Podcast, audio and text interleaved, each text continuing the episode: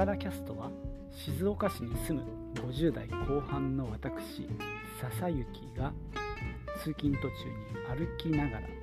台本なしでお送りするポッドキャストです。老後資金が全く足りずに住んでいるこの現状を何とかしようと